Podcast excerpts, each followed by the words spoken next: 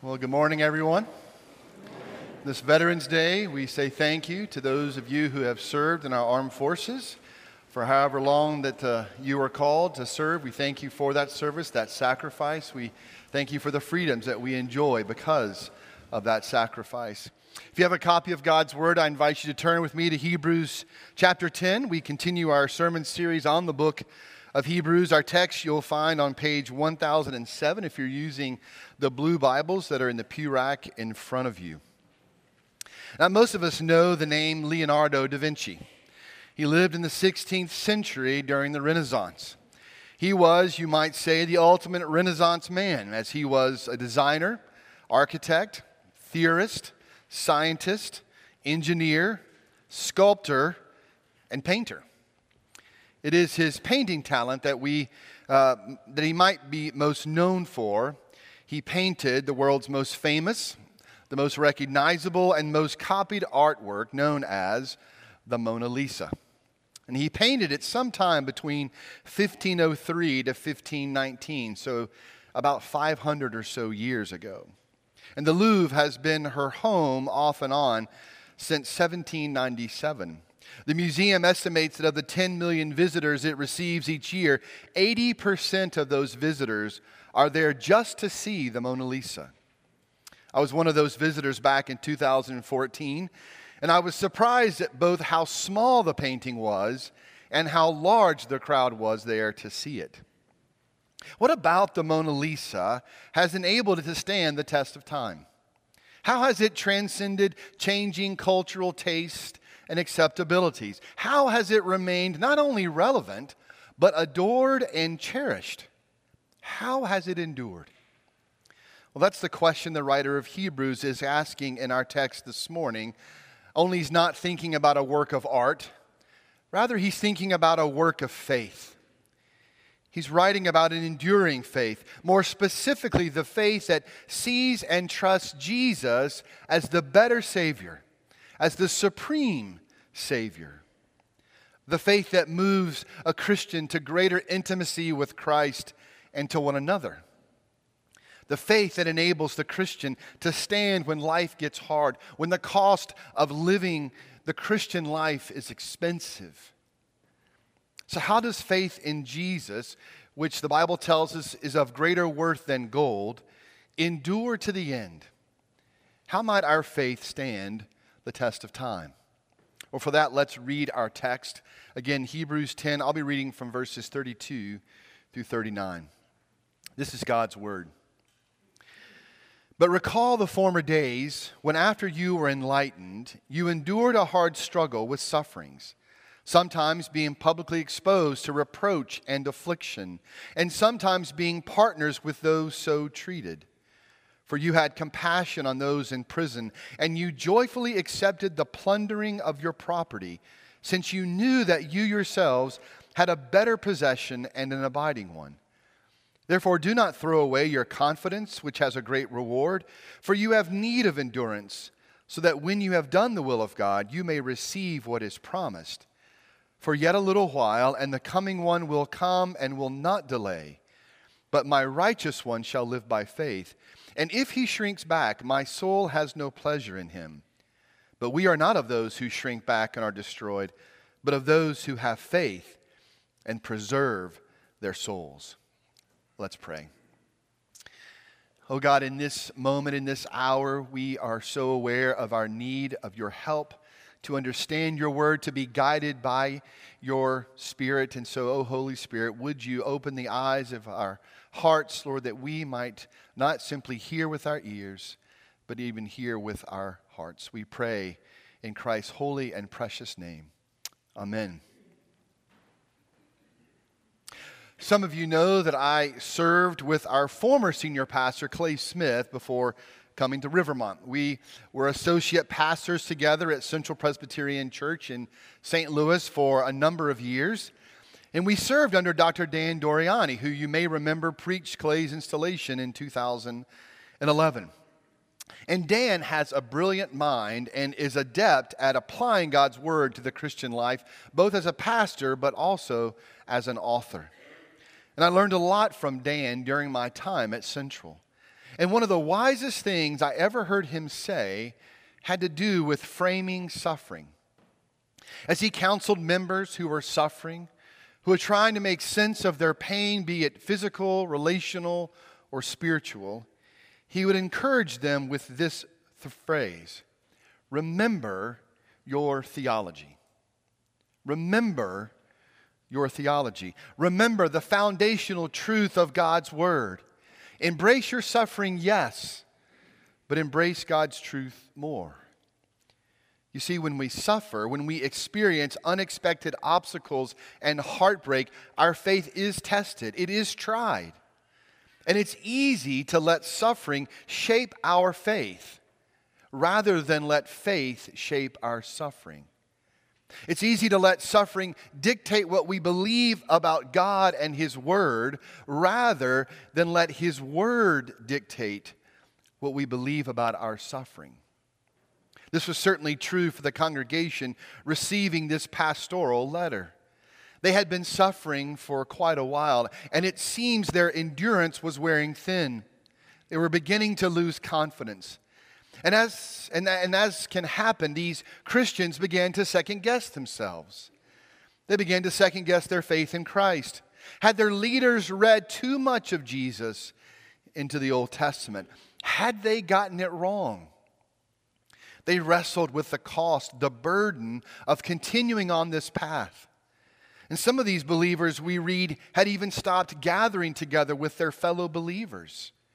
They were wearied and tired of the abuse. It was easier to just slip back into their former beliefs and practices, to what was known and acceptable. And yet, Pastor David reminded us last week of the warnings the writer gave to his people.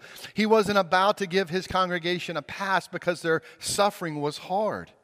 He was painfully straightforward with them. If you choose not to endure to the end, if you reject the person and work of Jesus Christ and his spirit, you will lose everything. You will experience terrible judgment, for the Lord will judge his people, and we need to hear that.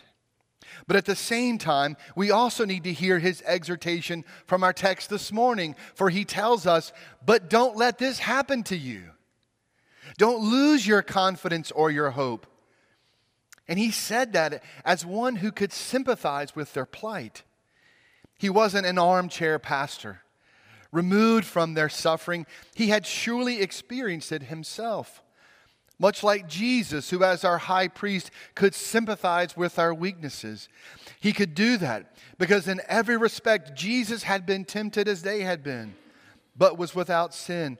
His faith never wavered and neither did his obedience. So, how can ours? Well, the first thing the writer says here for us is that we need to remember our former suffering. And let that sink in for a second. Faith to endure current suffering is best helped by remembering our former suffering. Now, we might have expected, or maybe even hoped, that he would have said, an enduring faith is one that remembers the good old days, that remembers um, and lives in the times when faith just seemed easier. And we often do that, don't we? We, we dwell on the good times, the easier times in light of the hard ones. I've certainly done that with my kids when they had nightmares. After praying with them, I'd encourage them to think about happy times, uh, sweet memories with their family. And I did that as a way to try to help them fall back asleep. And yet, it's fair to say that the good times, the, the easy days, are not what truly define the Christian life. They're not even all that memorable. But what defines our lives, what builds our faith, are the trials and sufferings we've faced. These are what we often remember and consider memorable. And I bet many of you could come up with examples right now examples of suffering and heartache that God has used to grow your faith. Your faith was tried, but God sustained you through it. Remembering those times are helpful because they help us see where we've been and how far He has brought us. And so the writer says to his congregation But recall the former days when, after you were enlightened, you endured a hard struggle with sufferings. So, when did they first endure a hard struggle with sufferings? The text says, after you were enlightened. Now, the writer is using the word enlightened to refer to their conversion to Christianity when their eyes were opened to the person work of Jesus Christ, much like Saul on the road to Damascus or the men walking on the road to Emmaus. So, why was their conversion associated with sufferings? Well, remember that these are Christians who have come out of Judaism. This was no small thing. Leaving Judaism for Christianity wasn't just a rejection of the Jewish faith. In a real sense, it was a rejection of your Jewish family and community. It was a betrayal, and you were cut off and cut out. To use a modern expression, they were canceled. And this would still be true today in Judaism and other world religions like Islam. You're not just rejecting your faith, but your family, your culture, and your community. And this is why the writer says they and their fellow believers were publicly exposed to reproach, to disgrace, as well as affliction and imprisonment. This is why their property had been plundered. In converting to Christianity, they had taken on a new identity, one that was founded in the person and work of Christ, and they paid dearly for it. Some of you know what that kind of reproach and disgrace feels like. You have stories where you experienced a form of rejection or perhaps even mocking from unbelieving family or friends at your conversion. Others of you may have grown up in a culturally Christian family here in Lynchburg. Your conversion was genuine uh, and your life began to show the fruit of that. And because of that, your family poked fun at you, or your friends maybe even ostracized you. And that's the thing about conversion. When someone becomes a Christian, they don't do it in a vacuum. Their conversion is not neutral. Conversion implies a change. It is switching allegiances. It, trans, it is transferring your submission from one authority to another authority. It is transferring from one particular worldview, like consumerism or materialism or individualism, to a Christian worldview. And when a person converts to Christianity, they are turning away from that former allegiance, that former submission. Paul puts it this way in Colossians 1 that Christ has delivered us from the domain of darkness and transferred us, that's conversion language, into the kingdom of his beloved Son, in whom we have redemption, the forgiveness of sin. That's the heart of conversion and living in a postmodern, post Christian era, Christianity has largely been viewed as a culturally backward and somewhat irrelevant movement, a harmless freckle on the back of society. But a time is quickly coming, and in some ways has already come, when we will no longer be able to fly under the cultural radar.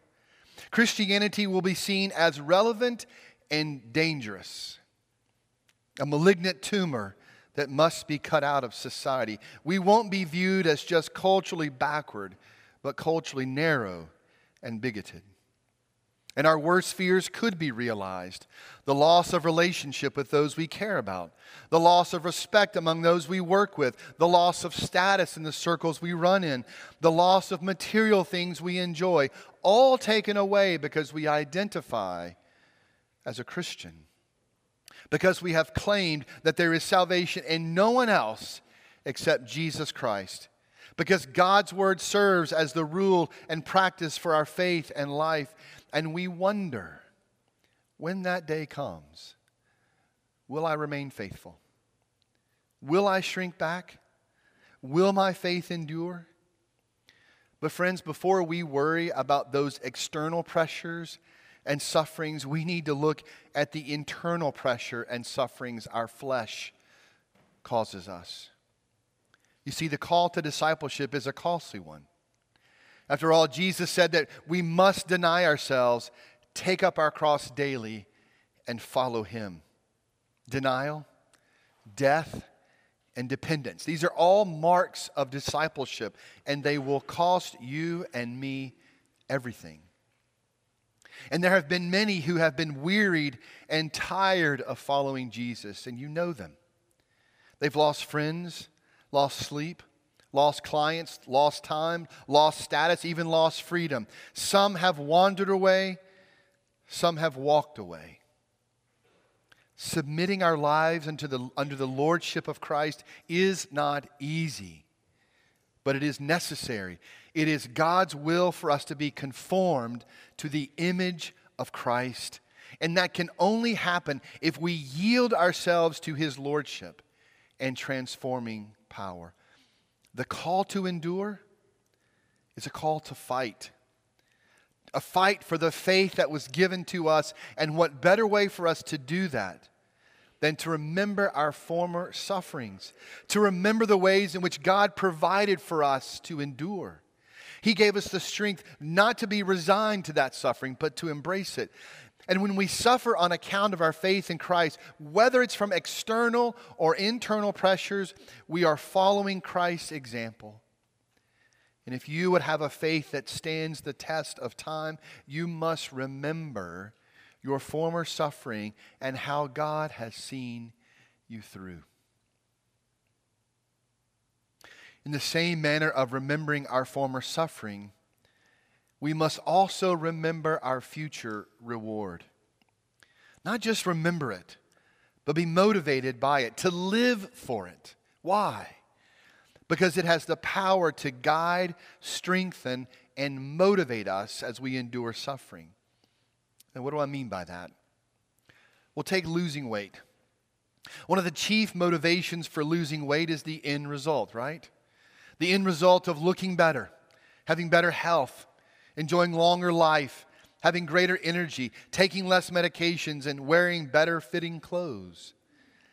Without those future rewards, the difficulty and hardship of losing weight would be hard.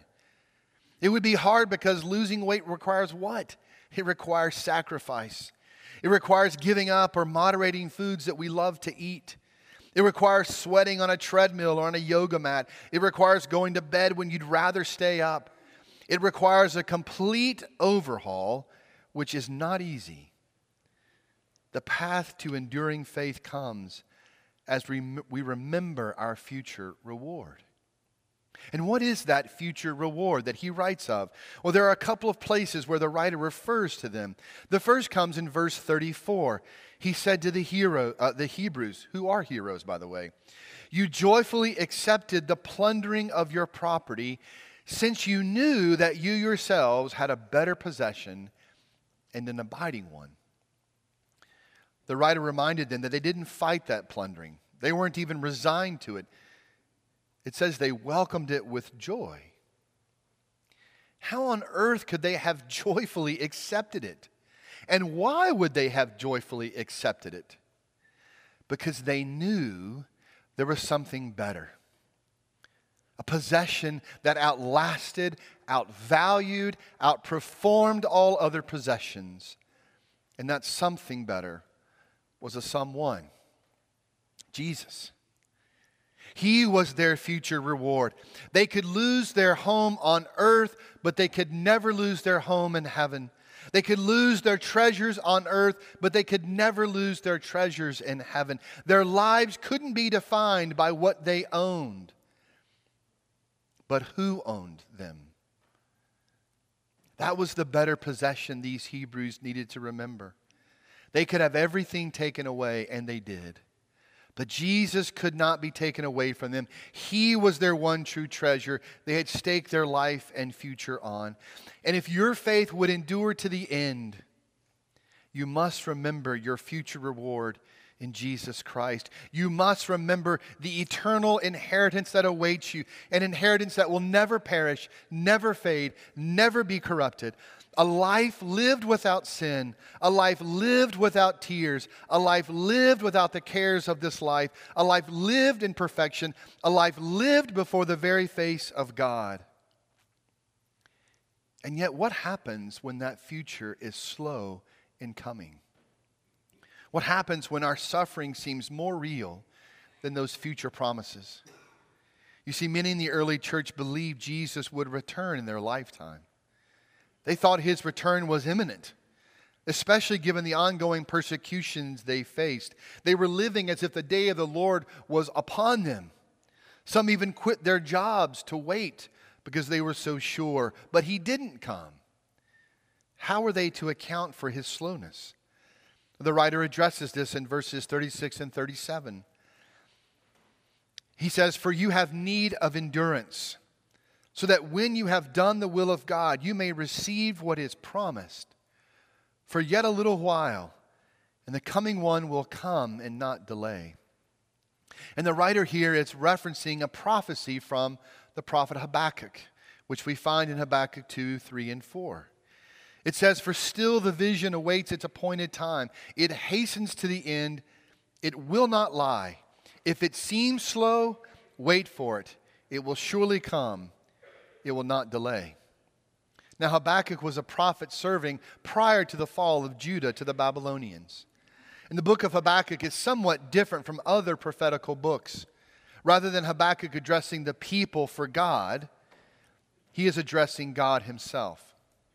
He is addressing God for what he perceives to be an injustice on God's part and a slowness in his coming promises. He was first bewildered by God's treatment of Judah. Why would God use a wicked nation like Assyria and Babylon to punish Judah?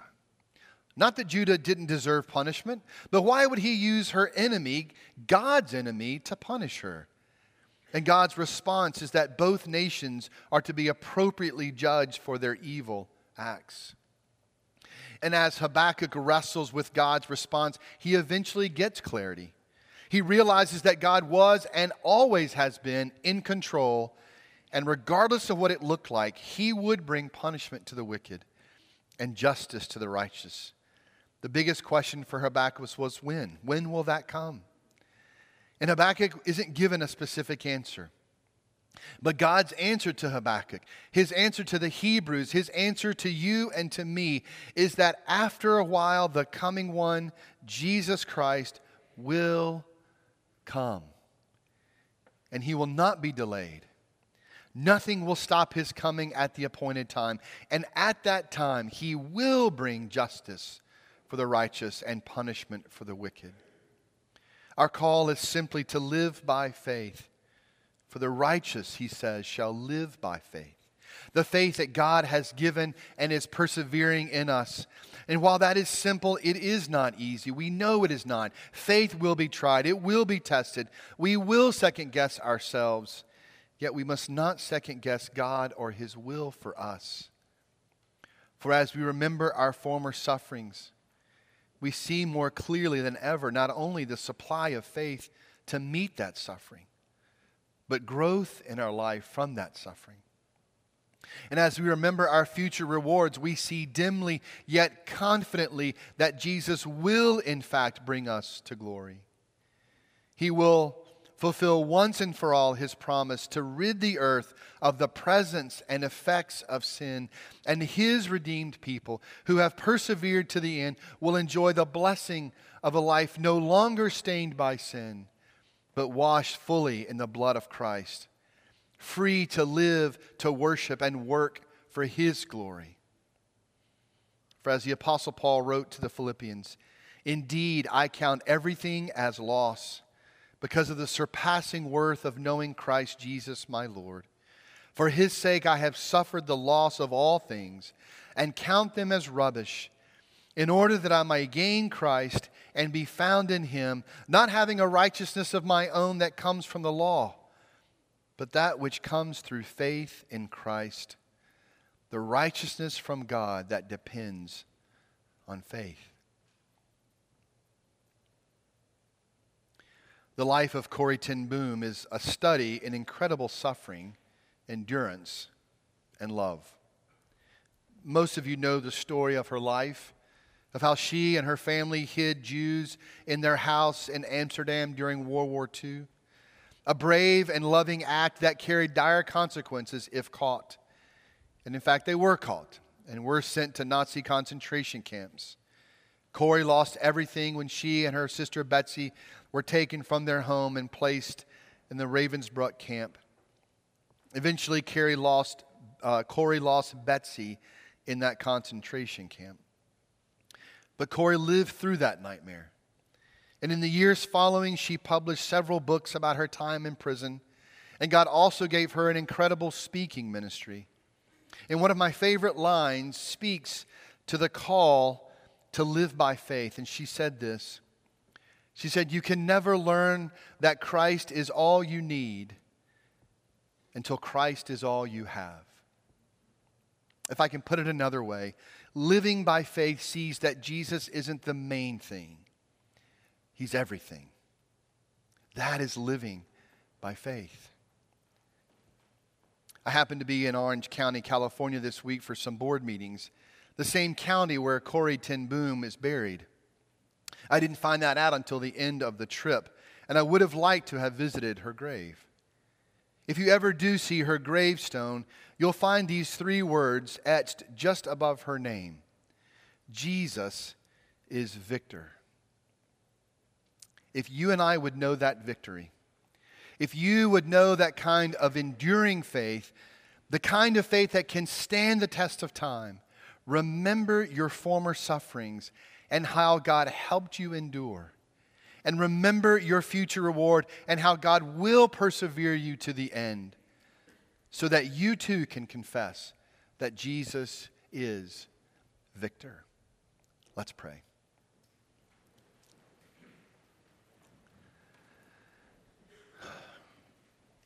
Oh God, we do recognize that it is easier to think about good times and easier times. But Lord, we would be better served to remember our former sufferings and how you have endured and persevered us through those sufferings.